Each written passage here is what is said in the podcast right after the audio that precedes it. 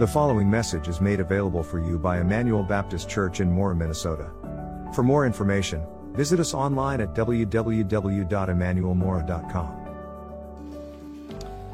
Letter of 1 Timothy, we are in chapter 4 this week. We're going to be closing out the fourth chapter. Uh, moving right along, uh, starting into the fifth chapter next week, getting into really the nuts and bolts of. Uh, of what church should be and who we should be toward each other. So let's look at the text here in uh, 1 Timothy chapter 4. I encourage you to look in your, in your own Bible that you might have in front of you. However, if you forgot your Bible, we'll have the, the text uh, behind me on the screen. And uh, this is what um, uh, Paul writes under the, uh, under the inspiration of the Holy Spirit. Command and teach these things. Don't let anyone despise you for your youth, but set an example for the believers in speech, in conduct, in love, in faith, in purity. Until I come, give your attention to the public reading, exhortation, and teaching. Don't neglect the gift that is in you. It was given to you through prophecy with the laying on of the hands by the council of elders.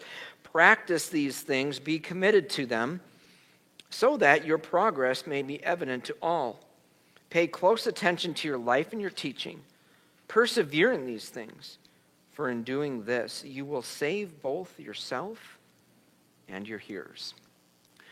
When I was in college, I spent a lot of time in the basement of the Performing Arts Center over at uh, Minnesota State University uh, Mankato. In fact, that's where Julie and I had met. And uh, though I uh, spent a lot of time uh, down there, it doesn't take anyone real long to realize that there aren't any outside windows uh, in the basement in this building. And before you think that it would be sort of drab without having any windows in there, you'd be wrong because the first hallway that you walk into, there are plenty of rooms.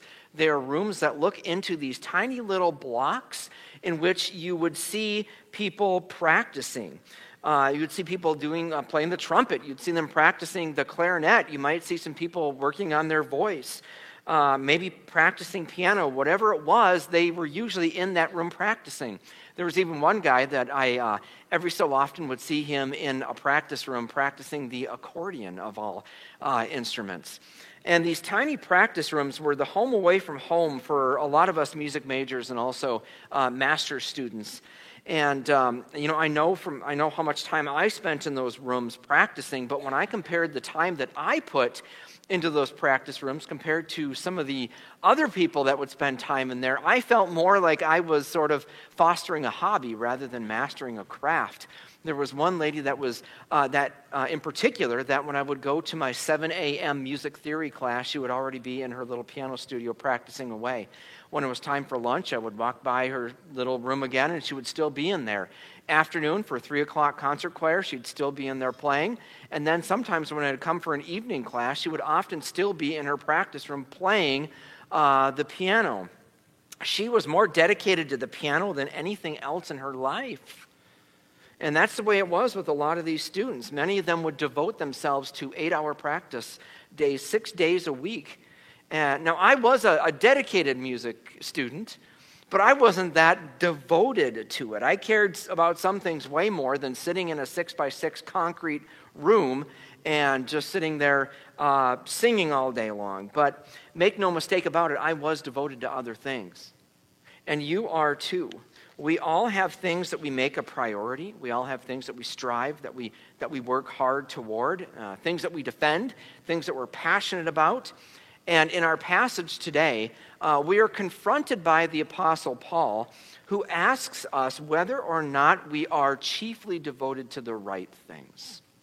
You see, it, it, it's, it's good to be devoted to family, it'd be good to be devoted to your schooling. It's good to be devoted to your, your work and your friends and maybe some recreational activity.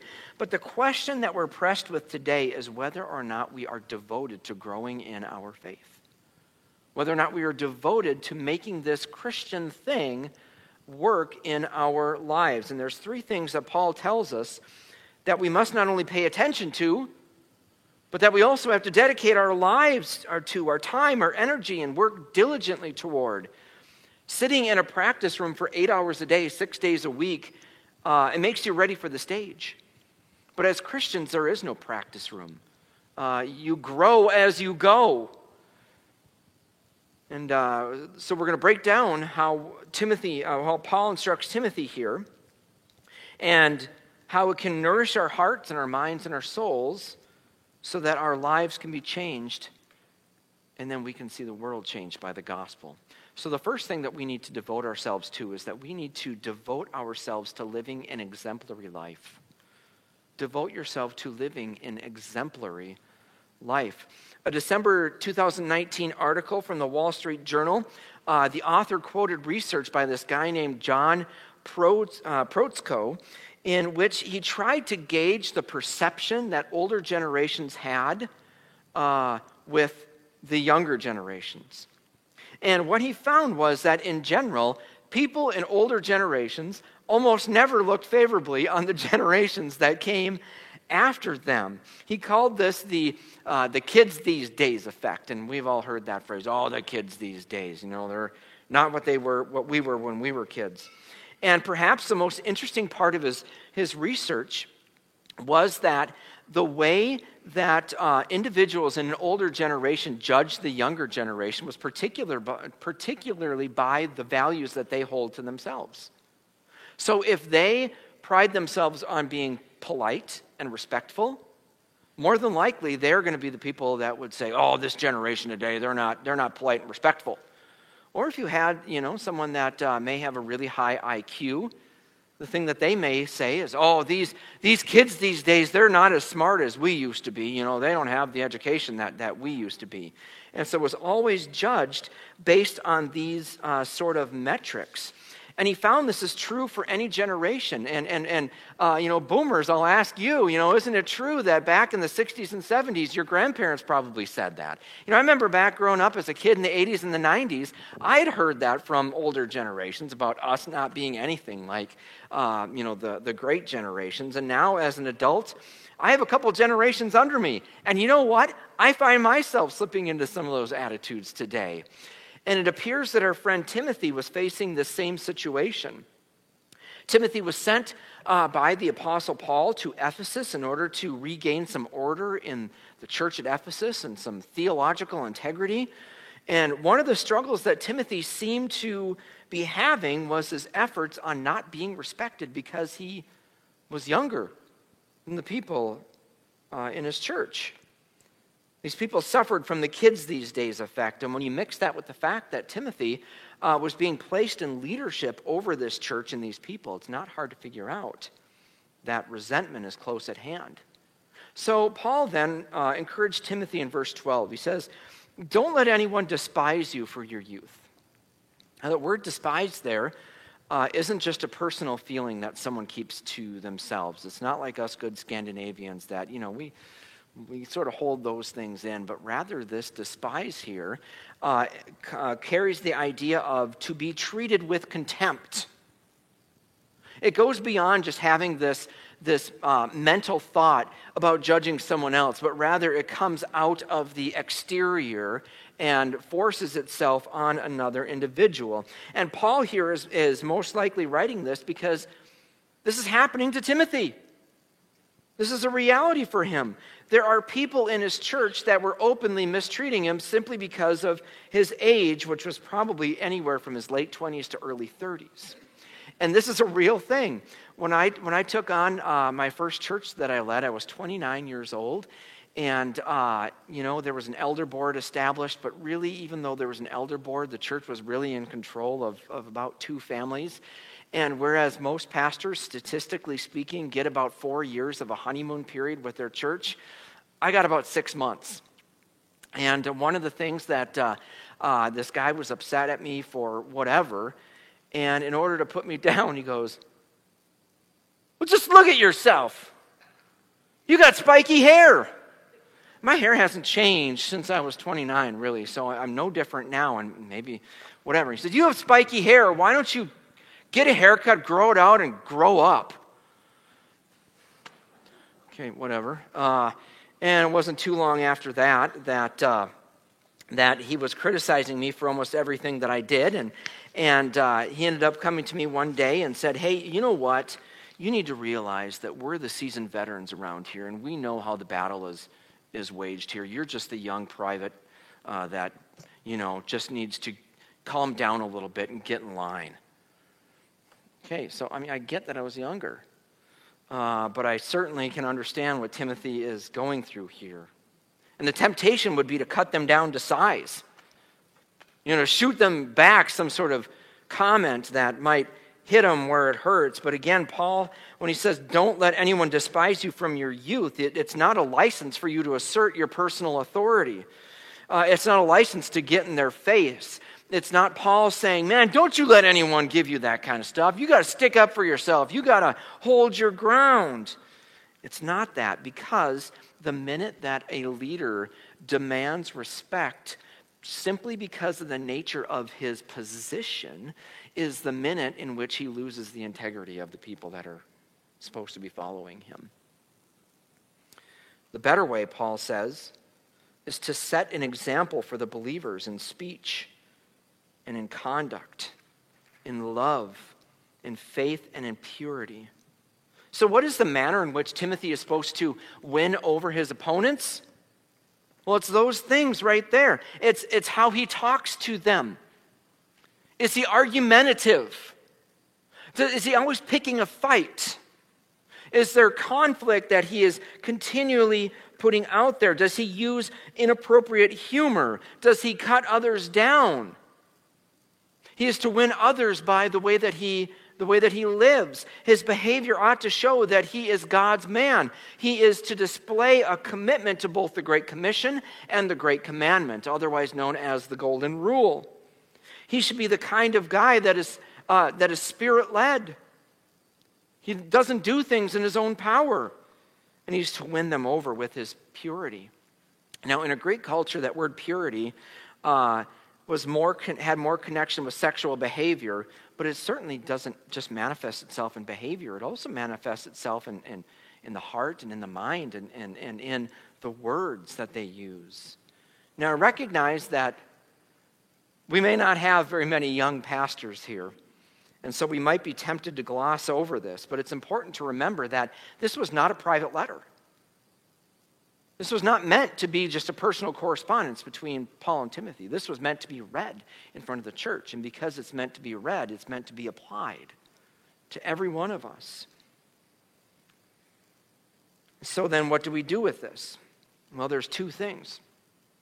The first, we ought to put out of our minds that there is some sort of prerequisite for faithfulness or uh, for holiness. The church looks down on Timothy simply because of his age, but his age is hardly a metric to judge spiritual maturity. At one point, I served under a pastor who had been preaching since he was 16 years old. He had grown up in the fear and admonition of the Lord, and by that age, he was ready in pastoring a church. And on the other hand, uh, every one of us would say that, there, that we've met some folks who have been Christians for decades, yet they're still wearing spiritual pampers. We don't look for longevity necessarily. We look for fruit and we look for faithfulness.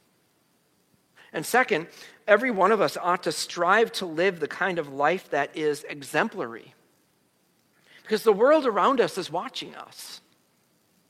There may be children in your home that, is watch, that, that are watching you. The world is watching. We have a church in which we have people here that maybe checking this Jesus thing out that are, that are watching. What does your speech and conduct and love and faith and purity say to them about the God that you believe in? We need to make the commitment to devote ourselves to living this uh, exemplary life. But second, we also need to be devoted to the church. We need to be devoted to the church there's this huge debate in theological circles, and it's been going on for hundreds of years, which means it's never going to end up being settled. And uh, it is uh, about what can and can't be included in worship services. Uh, there's one side that sticks to what's called the regulative principle. And what that means is simply what happens in a worship service uh, can only be from the Bible. Anything outside of the Bible cannot be part of the worship service. It's called the regulative because it's like regulating a worship service, much like the government would regulate an industry. Uh, you know, on the other hand, uh, the other side, which doesn't have a cool name, simply says as long as the Bible doesn't condemn it, well, then it's fair game to put in the worship service. And it isn't hard to figure out fairly quickly when you're at a worship service which philosophy a church is under. Uh, but regardless of where we are in this debate, there's one thing that is absolutely certain. If the Bible has prescribed something for a worship service, then to not do that is, is disobedience. We are to do it. Anything additional to what is clear can be up for debate. And here in verses 13 through 15, Paul presents a pretty clear case about what needs to happen when believers gather together in a worship service. And he helps Timothy to gain some order. Now, notice the macro expectation here. He says, Until I come, give your attention to public reading, exhortation, and teaching. Now, I'm not sure what, what the, the uh, translation philosophy is on a lot of uh, translations here. Uh, but when we look at this, there's, there's a missing definite article. And if any of you remember back to grammar, definite article would be like the. And so we say, it says here, you know, devote yourself to uh, reading, reading of the scriptures, uh, exhortation, and teaching. But in the original Greek, they're so clear and obvious.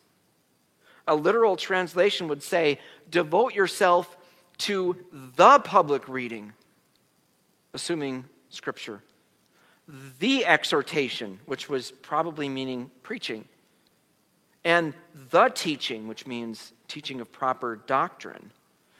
Now, the, these aren't, generally speaking, are uh, very. Uh, these aren't. These are specific things, I should say. They are specific things that Timothy must do. But why? It probably goes back to the fact that this church is in complete disarray with false teaching and chaotic worship. And to unite the people of the church, these things not only provide order, but they also serve to foster spiritual health in the lives of the people and in the life of the church. Public reading of Scripture probably needed to happen because nobody in the church owned a copy of the Old Testament and other letters that were circulating at that time. It was just simply too big to have that sort of paper sitting around. Paul tells Timothy um, to do this because it probably wasn't happening. And when you're in an organization in which the truth is being withheld from people and the public reading of Scripture is not happening, vast amounts of manipulation can come and be taught. Scripture needs to be in front of people. The exhortation, the preaching, is intended to explain the text in such a way that the Holy Spirit would open hearts and would open eyes and would open ears to change lives. The teaching of doctrine uh, takes the scriptures and, and shows how everything fits together doctrinally. There isn't anything in life that the Bible doesn't speak to because of our doctrine. And then what these things do then is very important for us to understand. We live in an era in which unity is sort of a buzzword. You'll see that all over. And unity is a good thing. But we often misunderstand it. Unity often comes after division. And it's crucial for us to understand that bad doctrine, bad teaching, and preaching that leads to misunderstanding or misinformation or perverted twisting of God's word divides a church. Biblical doctrine is what unites. And sometimes it takes a struggle to get there. And Timothy had to experience that. And praise the Lord, we have had a season of, of great unity here uh, at Emmanuel. But let's not pretend that disunity could be around the corner without us looking for it. So we have to stay the course and we have to be devoted.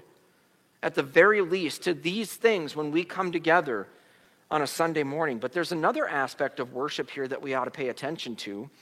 We need to recognize the ways in which every single one of us plays a part in what God is doing here. Look at verse 14. Don't neglect the gift that's in you. It was given to you through prophecy, uh, with the laying on of the hands by the council of elders. And so, again, this passage is somewhat of a mystery. We looked at that back in, in chapter one. We don't know exactly what this prophecy was. We think it was probably had something to do with uh, giving Timothy the gift of preaching and teaching. Uh, again, the, the text really doesn't tell us what it is, but one thing we can be certain is, is that Timothy possessed the spiritual gift and he was expected to use it in service to God. And the same is true for you and I. We may not have been given a, a spiritual gift by the elders putting their hands on us and praying over us, but the Bible is very, very clear that every single one of us has been given a gift by which we can edify the church and help the church be what it is supposed to be. Romans chapter 12 and verses 6 through 8 is very plain on that. It says, according to the grace given to us, we all have different gifts. If prophecy, then use it according to the proportion of one's faith. If service, use it in service. If in teaching, in teaching. If exhorting, in exhort, exhortation. Giving with generosity, leading with diligence, showing mercy with cheerfulness. You know, we find it in 1 Corinthians chapter 12 and, and many other places within the New Testament. And if you're not sure where you might be on your spiritual gift and how God could use you here, come talk to me uh, sometime because there's ways to figure that out and there's ways to have you plug in and, and serve the Lord here. Um, I guarantee you that number one, you are valuable to what's going on here. Number two, uh, you are gifted. And number three, God has a place for you. So, the regulative principle or not, there are things that we need to be committed to as a church. In the macro sense, um, there are things we need to do, and there are the micro things at the individual level as well. I'm not sure where you're at, but Jesus is calling you to be a part of what he is doing here. So devote yourself to the church. And then, third and finally, we need to devote ourselves to personal oversight. Devote ourselves to personal oversight. This is perhaps the most important part of this entire section. Uh, contextually, it has to do with pastors um, and their integrity, but it also trickles down to every single person in the congregation. We're all individuals that collectively make up what is Emmanuel Baptist Church. And so when we come to a verse like verse 16, we, we may need to sit up and, and pay close attention. Paul writes, Pay close, careful attention to your life and your teaching. Persevere in these things, for in doing this, you will save both yourself and your hearers. So let's look at these three aspects that need to be done, and then we're going to look at why. Both pastors and congregants need to watch their life. We need to be diligent and we need to be honest with the things that we are taking into uh, our eyes and our ears and, and sort of what maybe comes out as well. We need to pay attention to the attitudes that we are harboring. We need to pay attention to the behaviors that we're exhibiting, the words that we are using. And I, I, I wish that I could tell you that pastors are immune to integrity issues, but unfortunately, there is not a week that goes by, and I, and I mean that in all seriousness. There's not a week that goes by that I don't read an article of another pastor either being fired or having to resign because he's engulfed in some sort of scandal. And oftentimes, when we think of scandal, our brains automatically go into sexual issues. And yeah, that is a problem. The, uh, the percentage of pastors that, that have engaged in extramarital affairs is staggering. But more than that, uh, lately, more and more pastors are leaving the pastorate because of pride, because of being bullies, authoritarians who are not shepherds. Uh, some have been disqualified because they straight up plagiarized their sermons. Many have had to resign, and rightfully so, because of how they've handled sexual abuse cases within their congregations. The way in which pastors are being removed has expanded um, more so than it has in the last 10 to 20 years. And it's more the reason why we need to devote ourselves and watch over our own life and our own teaching. And I don't want to pretend that uh, there aren't a whole lot of issues that are going on behind closed doors in, our, in every one of our hearts, because there are. Keeping a close watch on our lives doesn't just mean making sure that we look good when we present ourselves here at church or, or in public. It's watching your life here. It's watching your life at, at home. It's watching your life when you are alone. Proverbs 4, chap, uh, chapter 4, verse 23 tells us that we are to guard our heart above all else. Above everything, we are to guard our hearts. But watching our lives is a direct result of not watching the teaching. Paul goes on to say that we need to pay close attention to your life and your teaching. And this is where it gets somewhat um, interpretively tricky. Because believing false things about God, especially if they are dangerous false teachings, will never lead you to live righteously and, and, and it will lead you into bad places. But more often than not, for those of us who have come from good churches, the danger is, is not truly taking in what God's word says. The danger is hearing the good doctrine and having the word rightly presented to us, but not internalizing it. It's agreeing with it at one point, and then as soon as we're out the door, we're living completely different lives. It is to ignore what Paul says in Colossians 3:16, "Let the word of Christ dwell richly among you."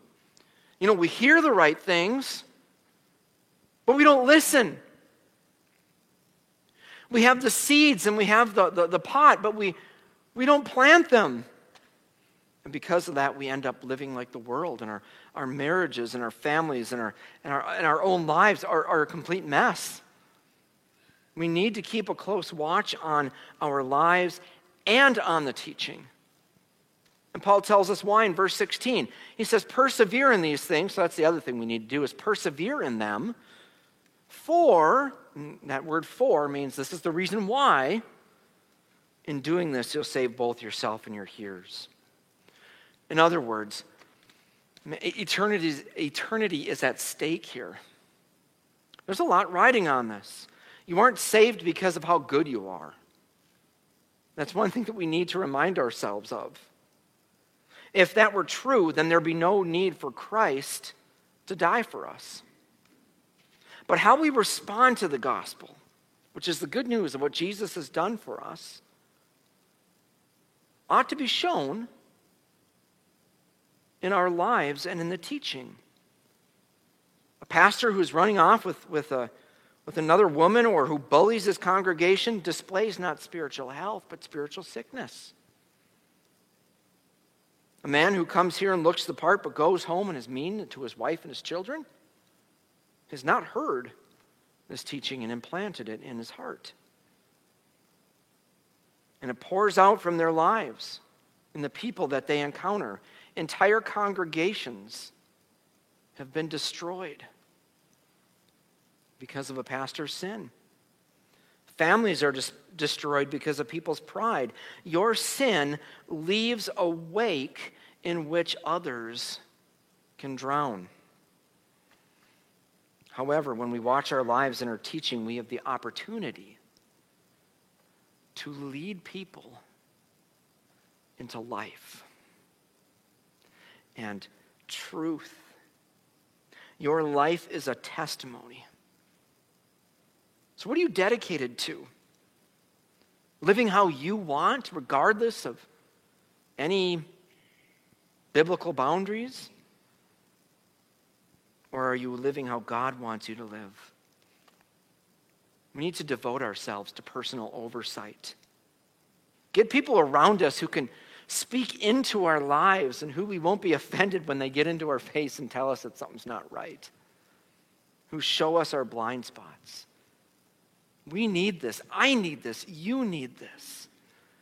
You know, in the Christian life, there is no practice room. You can practice for six to eight hours a day. I sure wish there was. I wish that when we came to Christ that there was an incubation period in which we could just live outside of the world for a little bit while we grow spiritually and we're ready to tackle the world. But that's not reality, friends. We come to Christ and we are out in a world that does not like Christ. We practice as we go, and we have to be dedicated to it. This is our life, and it's the only one we have. So, why don't we take what Timothy, what, what Paul writes here, and link arms with each other and dedicate and devote ourselves to how God wants our life to be lived? Let's pray. You have been listening to a message from Emmanuel Baptist Church in Mora, Minnesota. You are welcome to pass this message along to others, but please don't charge for it or alter it in any way without written permission from Emmanuel Baptist Church. This message has been made available by the generous supporters of Emmanuel Baptist Church. For additional information about how you can partner with Emmanuel, please visit us at www.emmanuelmora.com. There you will find more free messages and links to ministry opportunities to help you grow in your faith. If you are watching on YouTube, please click the subscribe button to always receive the latest messages. Thanks again for listening. Emmanuel Baptist Church, Mora, Minnesota. Knowing Christ and making Him known.